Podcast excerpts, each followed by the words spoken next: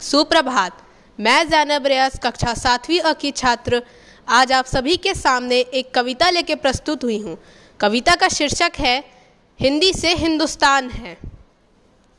जन्म हुआ मानवता का हाँ यही तो वह स्थान है।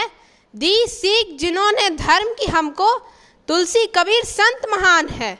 संस्कृत से संस्कृति हमारी, हिंदी से हिंदुस्तान है।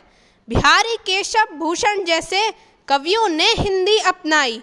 हिंदी का महत्व बहुत है, बात ये सबको समझाई। यही है कारण कि इन सब की विश्व में आज पहचान है। संस्कृत से संस्कृति हमारी, हिंदी से हिंदुस्तान है। है भाषा ये जनमानस की, जो हृदय से सबको जोड़ती है।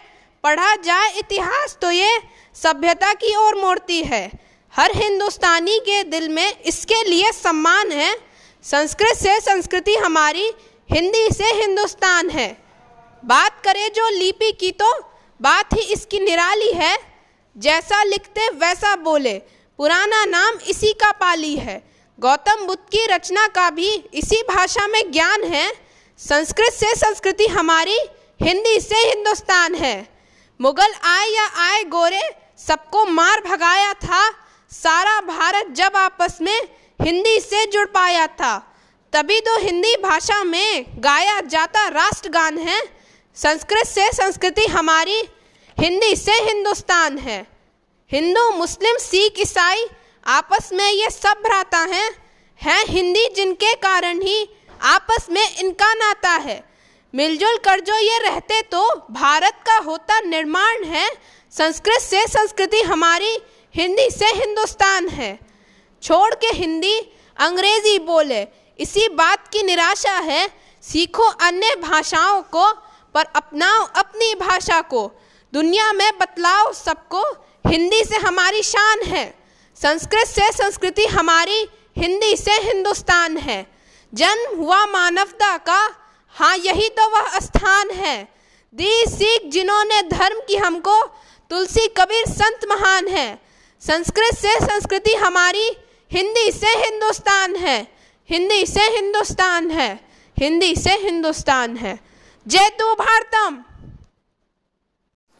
सुप्रभात, मैं आदर्श सिंह, कक्षा सातवीं का छात्र आप सबके सामने कविता लेके प्रस्तुत हुआ हूँ, जिसका शीर्षक है, कोशिश करने वालों की कभी हार नहीं होती। कोशिश करने वालों की कभी हार नहीं होती, लहरों से डरकर नौका पार नहीं होती। नन्ही चीटी जब दाना लेके शहरती, सौ बार गिरती। मन का विश्वास रगों में साहस भरता है, गिरकर चढ़ना, चढ़कर गिरना न अखरता है।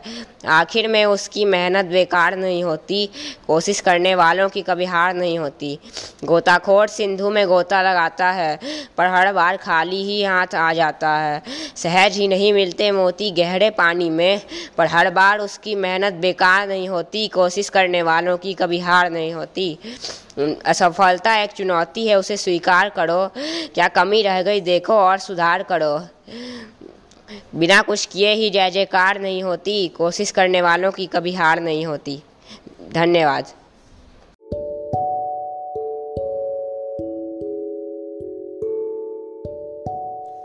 सुप्रभात। मैं ऋषभ आनंद, आप सभी के समक्ष एक कविता लेकर प्रस्तुत हुआ हूँ, जिसका शीर्षक है, सुनो पार्थ। जो कुछ इस प्रकार है। तलवार, धनुष और पैदल सैनिक कुरुक्षेत्र में खड़े हुए रक्त पिपासु महारथी एक दूजे समक खड़े हुए कई लाख सेना के सम्मुख पांडव पाँच बिचारे थे। एक तरफ़ थे योद्धा सब, एक तरफ़ समय के मारे थे। महासमर की प्रतीक्षा में सारे ताक रहे थे जी, और पार्थ के रथ को केशव स्वयं हाँक रहे थे जी। रणभूमि के सभी नज़ारे देखने में कुछ खास लगे। माधव ने अर्जुन को देखा। अर्जुन उन्हें उदास लगे। कुरुक्षेत्र का महासमर एक पल में ही तभी सजा डाला। पाँच जन उठा। कृष्ण ने मुख से लगा बजा डाला। हुआ शंखनाद जैसे ही सबका गर्जन शुरू हुआ। रक्त बिखरना हुआ शुरू और सबका मर्दन शुरू हुआ। कहा, कृष्ण ने पार्थ और एक आँख को मीच जरा, गांडी पर रख बाणों को, प्रत्यंचा को खींच जरा। आज दिखा दे रणभूमि में, योद्धा की तासीर यहाँ। इस धरती पर कोई नहीं अर्जुन के जैसा वीर यहाँ। सुनी बात माधव की तो अर्जुन का चेहरा उतर गया। एक धनुर्धरी की विद्या मानो चूहा कुतर गया। बोले, पार्थ सुनो का रहा जितने ये सम्मुख खड़े हुए हैं, हम तो इनसे ही सीख सीख कर सारे भाई बड़े हुए हैं। इधर खड़े बाबा भीषम ने मुझको गोद खिलाया है। गुरु द्रोण ने धनुष बाण का सारा ज्ञान सिखाया है। सभी भाई पर प्यार लुटाया। कुंती मात हमारी ने कमी कोई ना, नहीं छोड़ी थी प्रभु माता गांधारी ने। ये जितने गुरुजन खड़े हुए हैं, सभी पूजने लायक हैं। माना दुर्योधन दुशासन थोड़े से नालायक हैं। मैं अपराध क्षमा करता हूँ। बेशक हम ही छोटे हैं। ये जैसे भी हैं आखिर माधव, सब ताऊ के बेटे हैं। छोटे से भूभाग की खातिर हिंसक नहीं बनूँगा मैं। छोटे से भूभाग की खातिर हिंसक नहीं बनूँगा मैं। स्वयं ताक कर अपने कुल का विध्वंसक नहीं बनूँगा मैं। खून सने हाथों को होता राजभोग अधिकार नहीं। परिवार मारकर गद्दी मिले तो सिंहासन स्वीकार नहीं। रथ पर बैठ गया, अर्जुन मुँह माधव से मोड़ लिया। आँखों में आँसू भरकर गांडी हाथ से छोड़ दिया। गांडी हाथ से जब छूटा, माधव भी कुछ अकुलाए थे। शिष्य पार्थ पर गर्व हुआ और मन में मन हर्षाए थे। मन में सोच लिया, अर्जुन की बुद्धि ना सटने दूँगा। समर भूमि में पार्थ को कमज़ोर नहीं पड़ने दूँगा। धर्म बचाने की खातिर एक नव अभियान शुरू हुआ। उसके बाद जगत गुरु का गीता ज्ञान शुरू हुआ।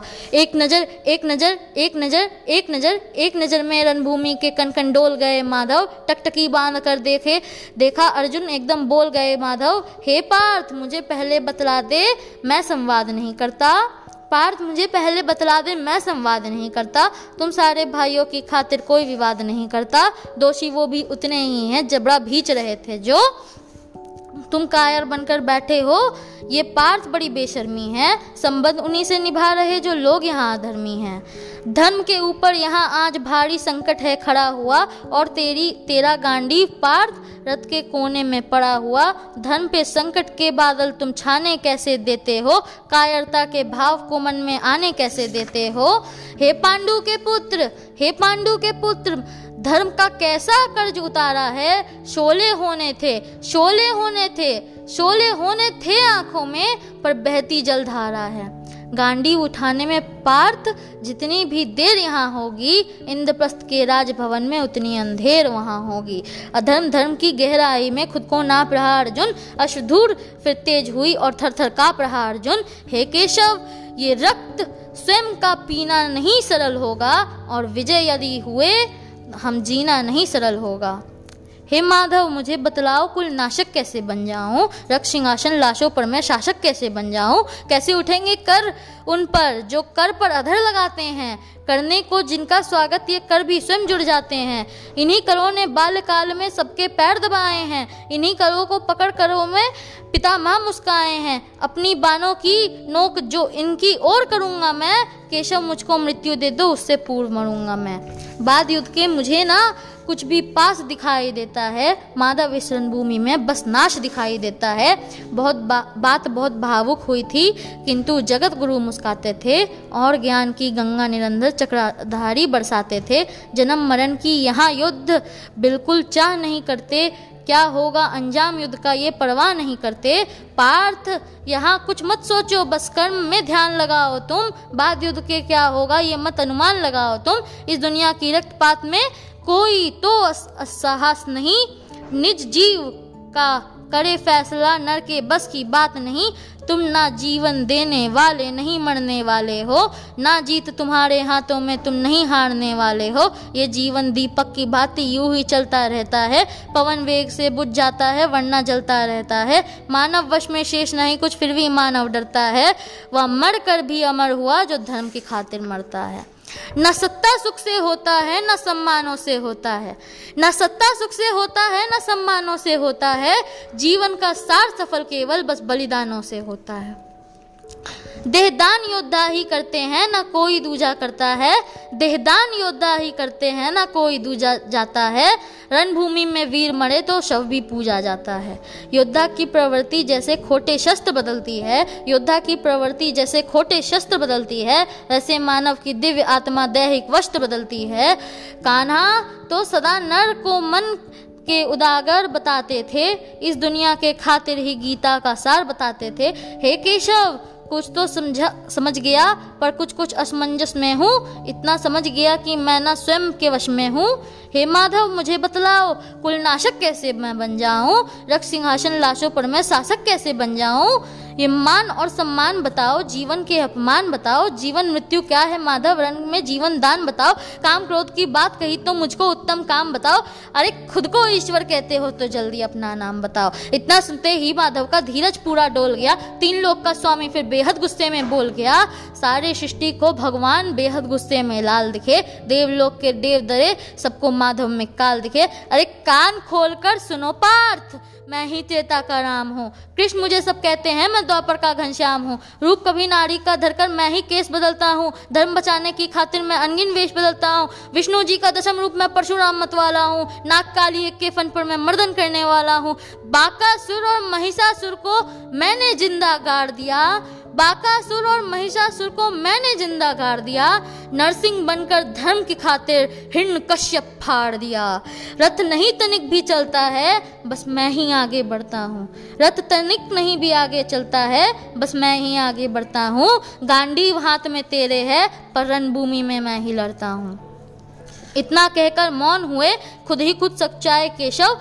पलक झपकते ही अपने दिव्य रूप में आए केशव। दिव्य रूप मेरे केशव का सबसे अलग दमकता था।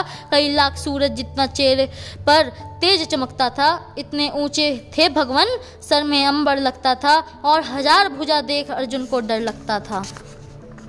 माँ गंगा का पावन जल उनके कदमों को चूम रहा था और तर्जनी उंगली में भी चक्र सुदर्शन घूम रहा था। नदियों की कल कल सागर का शोर सुनाई देता था, केशव के अंदर पूरा ब्रह्मांड दिखाई देता था। जैसे ही मेरे माधव का कद थोड़ा सा बड़ा हुआ सहमा सहमा सा था अर्जुन एकदम रथ पे खड़ा हुआ। माँ गीते के गीता के गयन से सीधे हृदय पर प्रहार हुआ। मृत्यु के आलिंगन हेतु तो फिर अर्जुन तैयार हुआ। मैं धर्म भुजा का वाहक हूँ, कोई मुझको मार नहीं सकता। जिसके रथ पर भगवान हो, वो युद्ध हार नहीं सकता।